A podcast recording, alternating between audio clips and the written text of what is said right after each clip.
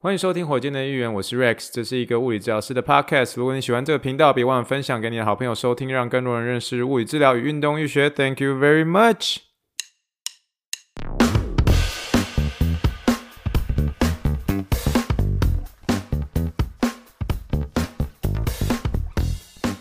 Morning, morning, good morning. Think big, dream big, and let's make it to the rocket. 今天是2023年3月12号，欢迎收听第130集的火箭队一员。各位听众大家好，你好你好你好，让我们去听一听气泡水的声音。好的，各位听众朋友们，让我们今天一起好好的透过我们的气泡水呢，来为这一集的闲聊开启一下序幕。那我们在开始之前呢，还是用我们的气泡水给它打给来干几杯哦，干几杯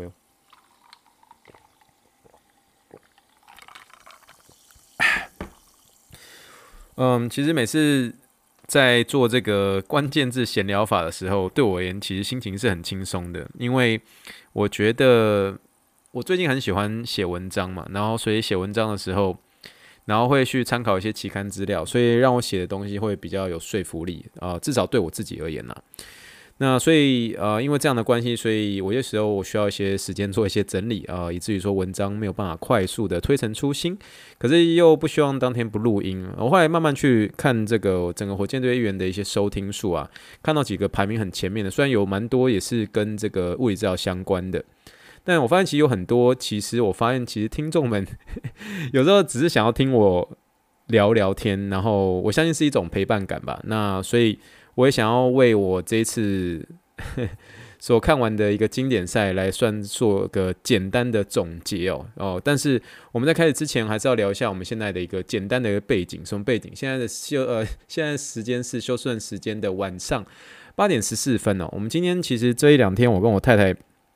都在忙一个英文字叫做 mulch，M-U-L-C-H， 它的意思其实就是说帮助你的这个家里的那个花圃啊，来铺一层有点像是植被哦，植被是说有点像植物的植哦，被子的被，有点类似这样哦。植被其实目的是为了保持那个土壤的一个湿润啊，然后让你的那个花圃里面的花花草草会开得比较漂亮。那其实我必须跟大家坦白说，就是说我自己都很忙，然后没有办法去处理这些事情，以至于我们的邻居们都把植被铺得很漂亮，他们的花花草草就很漂亮嘛。那我们家其实已经真的1年没有铺这件事情了。那通常铺这件事情，通常是要在大概春天的时候，因为那个时候就是花要准备要盛开的一个时候嘛。所以你这个时候铺植被的一个目的，就是说可以保持这个土壤的一个表面的一个湿润，这样。可是铺植被它其实有很多功夫哦，就是说你要先去 Home Depot 买一大堆这个铺植被的那个 mulch 那个土啊，所以我们最近，尤其是从礼拜6开始，我们就一直去买很多这个铺植被的那些土就对了。然后那一包土大概每一包大概20磅。然后你说 Rex， 那你家大概需要几包？我们最后算了一下哦，我们一共有2个小花圃啊，可是那2个小花圃因为一整年都没有铺嘛，然后所以那个整个土壤的一个高度算是比较低，因为休斯顿也是很常下雨嘛，然后就会因为冲刷，所以土壤的高度就越来越低这样。所以我们整个要重新再把那个土壤建立起来的时候，我们就花了很多时间，也买了很多的一个土。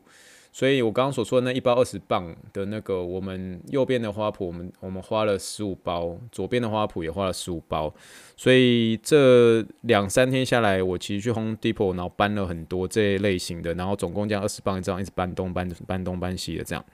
那还蛮感恩，是因为自己有在做重训啊，所以其实那些搬的那个土，其实后来我以为我隔天背会不舒服，就发现其实背还是蛮灵活的对，所以在这边还是跟大家宣传一下，重训有很多好处的，然后可以帮助你，可以保护你的腰这样，然后也因为我自己是物理治疗师的关系，所以知道怎么样正确的做一些搬运，所以这点还蛮感恩的。那昨天我们就花了很多时间，那所以就是在整理这个花圃这些事情这样。那最近因为休斯顿是因为有点像是我们叫做 Pollen season 啊，花粉季哦，花粉季意思就是说外面这个。不管是家里外面也好，不管是整个道路上面也好，因为有很多各式各样的一些橡树，然后所以橡树上面会掉一些那种花粉颗粒，然后花粉。所以你现在如果你把你的车子停在外面的话，你隔1-2天之后，你的车子全部都会变黄色的。为什么？就是花粉这样。那我太太原本她其实有很严重的一个花粉过敏的情形，那因为我们去年的时候我们把我们家后院的那棵树砍掉了，然后砍掉之后它就没有花粉了，所以今年我太太的鼻子就没有什么太大问题这样。那为什么聊到这个呢？就是说今天在某一时刻的时候，其实就发现自己还是会有点在哽咽哦，在流眼泪。我想想奇怪，为什么我明明对花粉不会过敏，可是为什么会流眼泪呢？哎，也是因为这个我们的经验赛扯太远。Rex， 你到底要酝酿什么？你搞公情臭，你就直接讲就好了嘛，讲一大堆植被，讲一大堆，好不好？没有，我知道今天大家也是我相信在台湾的大家已经睡过一晚了，你知道吗？睡过一晚之后，好像就精神比较好。我们是凌晨的时候知道比数的时候，我们是到现在还是有处于在一个疗伤期间，所以我们还没有经过那一夜的一个睡眠，你知道吗？所以我没有经过那一夜的睡眠的时候，所以那种心情还是在哦。所以那个脸上的那个泪珠呢，不是因为花粉季节也不是因为搬太多这个土壤，是真的因为是说觉得真的是可惜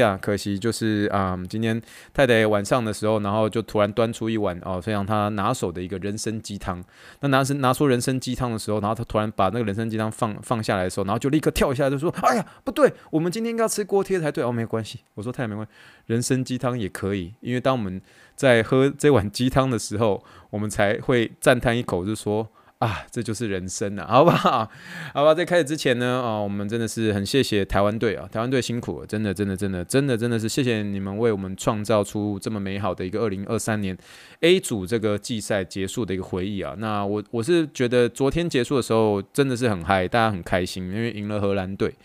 然后。打出那支满贯全垒打的时候，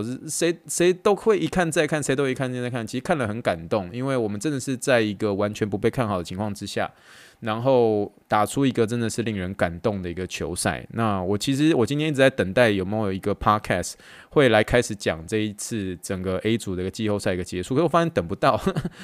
后来想说我自己赶快先来讲一下好了，因为我后来发现其实我自己也是一个有点像是 podcast 的中毒者，我现在已经有点像是有时候会把这个 podcast 当 Google。一样，就是想到什么可能大家会先打 Google 去查询。我现在一开始会想用 Podcast 来查，然后看有没有人在上面讲这个。像之前做一些这个有关于止痛药的部分的话，我都用这个止痛药的一些关键字，然后去用 Podcast 去查，也找到一些蛮好的一些相关资料。那经典赛呢，其实这一次因为我自己也是蛮关注的，所以以至于说我几乎把所有讲中文有讲这一次经典赛的。内容几乎都听完了真的没有骗大家，几乎啦，因为你能想到我基本上都听过了这样。那甚至我都有开始去听国外的，然后去怎么样去介绍说这一组A 组这一次的一个乱斗的一个事情这样。那我只能说，就是因为自己本身是很期待，所以你说最后没晋级的时候，你说痛不痛？痛啊，当然痛啊，因为毕竟大家都是台湾人嘛，然后所以你看到自己的国人，然后这么样的一个努力，然后这么样的一个尽力，然后所以张育成最后留下的那些哽咽的一些泪水，你说叫看的人不心疼他吗？叫看的人不觉得很可惜吗？然后所以我还是再一次的说，就是真的很谢谢中华队，我觉得比赛已经真的是结束了，然后所以是觉得是说。没有什么好苛责的啦，就真的是也没什么好苛责的，就是比赛就真的是结束了。那我们就是真的也蛮遗憾的，就是确实有人说，上上届的时候，我们2013年的那时候，我们预赛赢了2胜之后，结果进8强，然后这次我们赢了2胜之后，我们连8强都没有，还变成是分组最后一名，我们还打出满贯全垒打，打出这么多精彩比赛，还赢这个意大利跟荷兰，怎么差那么多？我想跟大家抒发的一个心得就是说，这就是世界棒球目前的一个趋势啊，因为整个经典赛之所以会变成经典赛呢，就是因为美国职棒大联盟他们目的是想要走这个 FIFA 的路线，让所有其他的一个国家各国都可以参与起来。你大家想想看，如果我们是在2006年、2009年的时候，我们听过巴拿马吗？我们听过以色列吗？对不对？所以这些国家都是因为这个美国大联盟试着要让整个各国的这个棒球能够兴盛起来，所以才放宽了这些这个有些人有点像是那种血缘关系，所以以至于说你有扯上一些血缘关系，你都可以去参加那一组的一个那个国家的一个队伍，以至于说整个世界的一个棒球竞争力出来之后，你就看到每一队都是小美国队，每一队都是小美国队，类似这种感觉。所以我觉得这就是整个世界的竞争，而且越到后面我觉得会越来越激烈这样，所以我觉得这就是一个趋势。那我觉得台湾队也是要继续面对这样的一个事实。那我觉得这一次不管怎么样，真的是看了一场又一场很感动的比赛。那我觉得这一次的一个结束之后，我觉得没有什么任何谁需要苛责的。但是如果要我说整个 A 组的一个季赛让我结束之后，有两件事情是让我其实没有那么的一个满意，就是一个身为一个球迷身为一个运动迷来看完之后没这么满意的一个地方。首先第一件事情就是说，因为就像我跟他所说的，就是说我其实在这之前我去听了蛮多各式各样的一个 podcast， 中文的也好英文的也好，那甚至是有去听一些这个 YouTube 的一些分析的一些人去听，然后去分析这一组的 A 组赛事的一个战况等等等。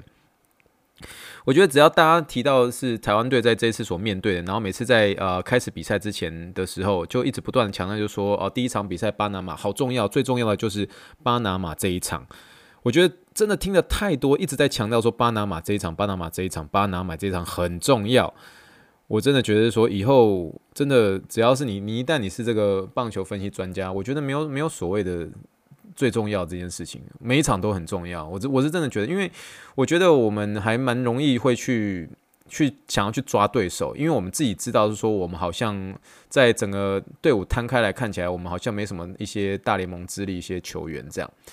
可是我真的认真的跟大家想要分享的是说，我觉得运动这件事情就是没有你所谓的不可能真的是没有你所谓的不可能。就像是你看到很多甚至有些奥运选手，他包括自己透过自己的一些科学训练，他自己都有办法拿到奥运金牌了。那我们为什么要用这个大联盟选手，我们现在有多少人来定义我们自己？我们可以打出属于我们自己台湾队的一个棒球。那我觉得我们必须要更知道说我们自己擅长的点在哪里，更去利用那个擅长的点是全力去发挥这样。所以之前在很多一些 podcast 或者各式各样的一些分析，在不断的强调说我们究竟要守备最大化还是攻击最大化，其实我都觉得说这个没什么好讲的这个就是我们绝对是攻击最大化，因为我们的一个优点确实就是在打这一部分嘛。所以这次大家也可以很清楚的看到是说，我们在经典赛当中，其实我们在打击上面确实是让大家有点像是眼之为之一亮，就觉得说看到台湾未来的希望，尤其是在未来这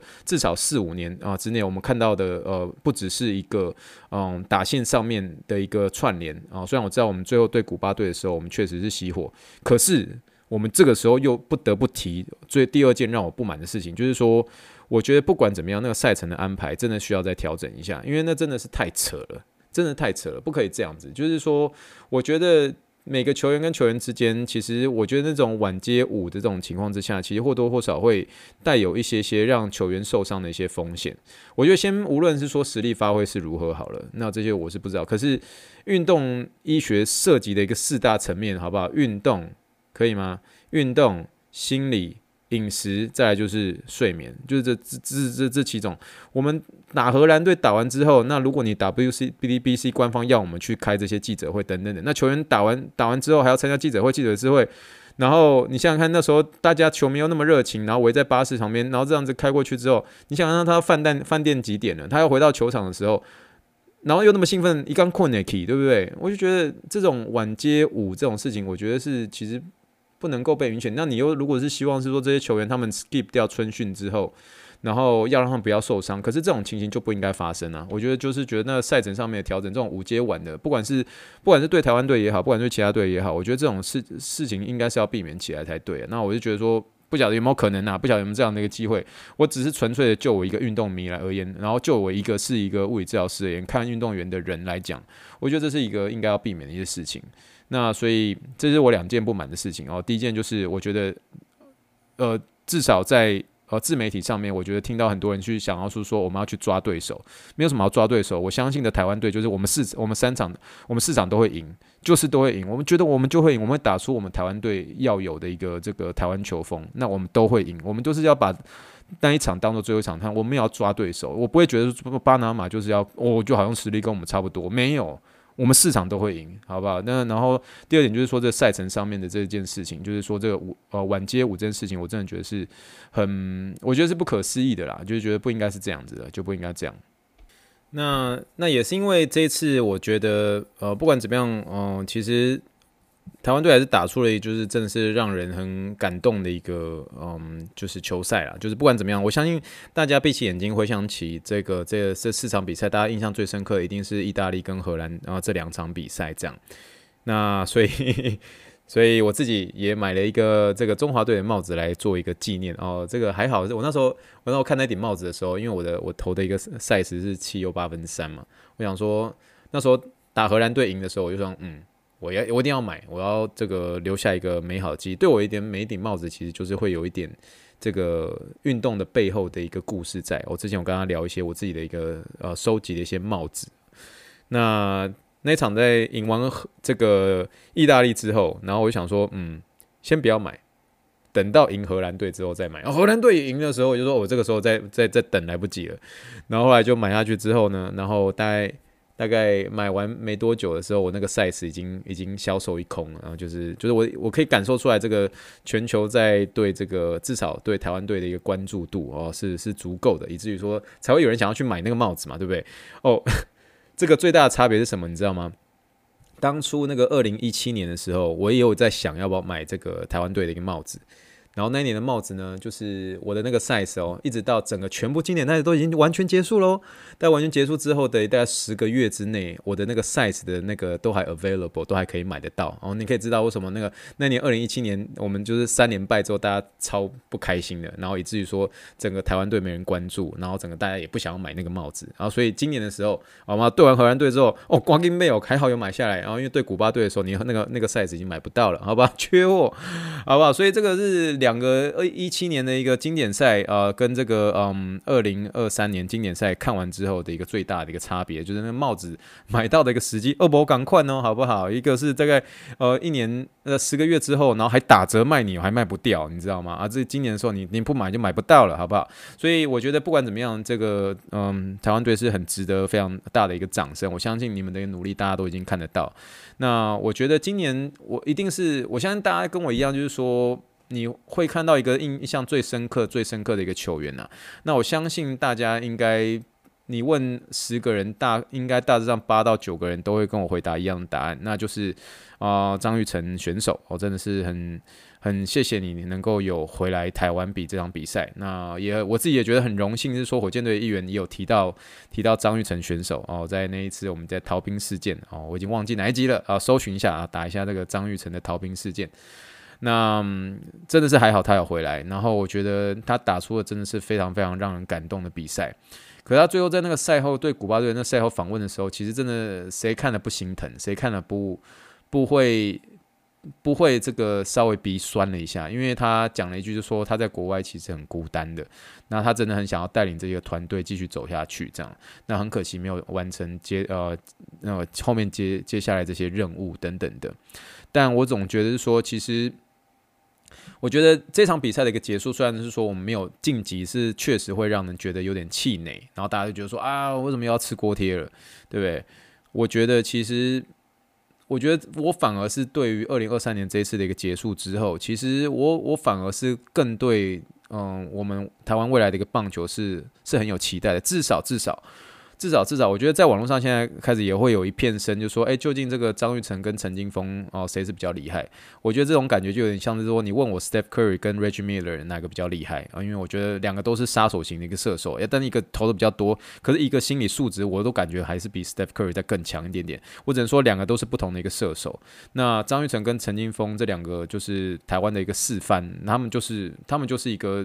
两个都会是在台湾棒球史上会是非常经典的一个代表人物。那从这一次的2023年的这一次的经典赛，我们所打出来的一个成绩当中，可以让我深刻的感受到，就是呢我们这个第四棒的一个传承是真正的一个传承到张育成选手身上了，所以非常谢谢他，让我们看到他站上去世的时候，我们都会有很大的一个期待。这就是以前我们看到陈金锋登场的时候，我们都会有期待，就像是我们先看到大师兄上去的时候，我们都有期待，因为我们就知道他是我们目前台湾队最好最赞最猛的一个打者，所以也恭喜他当选了 A 组的 MVP 真的实至名归。虽然是说最后球队没办法进去，可是相信你的这些努力真的是大联盟这边我相信他们也是看得很清楚的这样。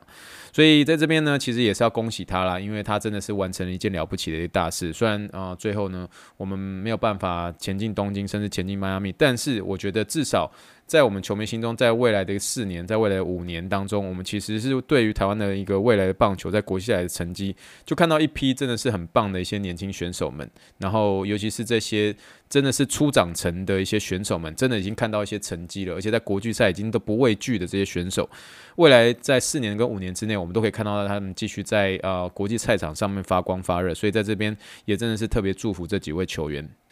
好啦，其实我原本想说讲完张育成之后就停在这边了，可是我觉得我还是要想要讲一下，因为这次印象深刻的球员实在是太多了，不然我试着把它压在4个人好了，4个人。我第二个印象比较深刻的就是吉力吉劳广冠，我觉得他真的好酷然后他2013年的时候就有去帮忙那个王建民或各方面的一些选手来做配补，所以那时候他才18岁，可是他就有去参加这个经典赛，可是这样一路这样打上去，然后后来原本是在印第安人队，我也是后来才知道说他改名叫吉力吉劳广冠，然后才知道说他是今年中职的一个全垒打王，所以在那之前的时候，其实我自己做了一些功课去弥补我过去没有看这个中职的一些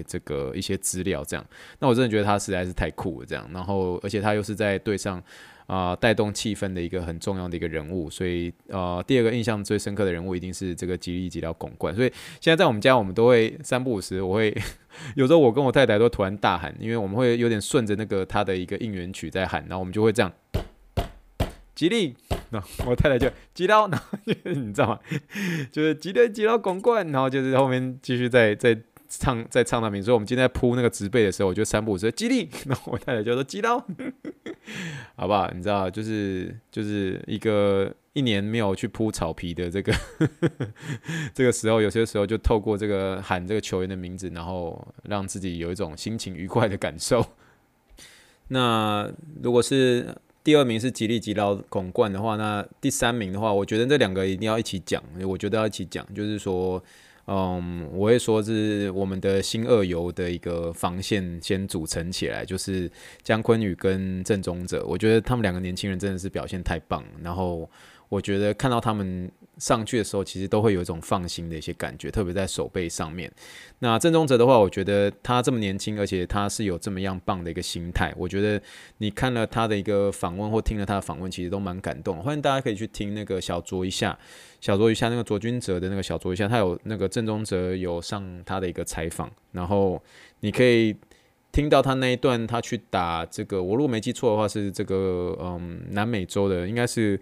哥伦比亚的一个联盟的时候，然后自己很孤单，然后自己在那边，然后每天都哭，然后可是他不知道自己在哭这样，然后可是你一个小小21岁之前，他就已经经历过这项各式各样的一些挑战风风雨雨，可是他在每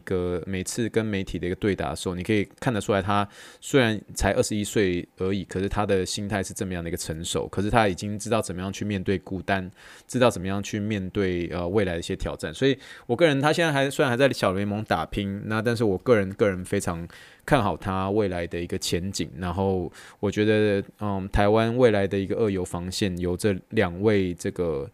年轻人来胜任，其实是看了很开心的这样。那当然真的很难这个用，我觉得我现在所讲的这些球员，我讲名次并不是代表他对球队一个重要性，因为每个人都很重要，而且每个人都很值得掌声，就算我今天没有提到的一些人也会是都是很棒的一些选手，只是我刚好没有提到而已这样。那再来就是林立嘛，那因为林立的话，他真的是虽然是没有全垒打的一个表现，可是每次那个垒包的一个推进，他真的都有帮助到球队。那第5的话，我会说是陈杰宪糟糕啊，都没有聊到投手有很多啦，就包括我自己很喜欢的一个陈冠宇啊，还有包括宋家豪上来的时候，就真的觉得很安心，你知道吗？然后然后我觉得真的实在太多了啦，我觉得我也发现说真的没有办法全部都讲完，但是就是真的，这是一个让人很印象很深刻的一次的一个经典赛。那我希望是说我每年就是每一届，也许我4年后，希望火箭队一员长长久久的一个存在，我4年后在聊这个经典赛的时候，一样会有我的，比如说我的中华队回忆，我的台湾队回忆的时候，我一定会聊到2023年这一次的经典赛所记忆会很深刻的事情，就是永远会记得说我们在这个铺这个植被的时候，然后我们一直跟我太太这边喊吉利吉到，然后这边喊这个我们接下来要赢荷兰队，我们接下来要赢什么队的一个过程。那这是对我而言是一个记忆，就2023年的一个经典赛，就是我在铺植被的时候，然后去帮中华队，然后帮台湾棒球加油的这段过程，这样。好，那所以最后想要跟大家聊，就是说，请大家一定要继续支持台湾的一个棒球。那我觉得，我相信这一次的一个经典赛结束之后，一定会有起来一个所谓的大家因为经典赛的关系，让原本不曾注意到台湾棒球的一些台湾人然后重新的去给这个台湾的国球一个机会，也许就是说重新去进场看球的机会，也许因为某一个这个经典赛的选手你特别喜欢，就觉得说我们一定要去支持他，我们就要去看他比赛。所以不管你是有朋友没有朋友，好不好，我希望大家都能够进场看中华职棒，能够帮助这个台湾的一个棒球能够得到越来越多的人的一些支持。那因为我觉得这些台湾选手他们在默默努力的练习当中，也很需要你们的一些支持，所以希望大家能够在即将要开始的一个新球季当中，继续的一个支持台湾的棒球，那能够支持台湾棒球。那我希望我回台湾的时候能够有机会，就是我一定会去看一场这个中华职棒的一些比赛，能够来为这些球员来加油呐喊。那这就是我这一集的简单的看完这一次A 组的一个经典赛，我的一些简单的小感想，然后有点像是跟大家关键字闲聊一下，希望大家能够喜欢这一集喽。那这就是我的分享啦。那喜欢火箭队的话，不要忘记分享给你的好朋友喽。那我们就聊到这边啦，祝福大家晚安，说声 Thank you。And 这一届经典赛永远不会忘记的一段声音，那就是。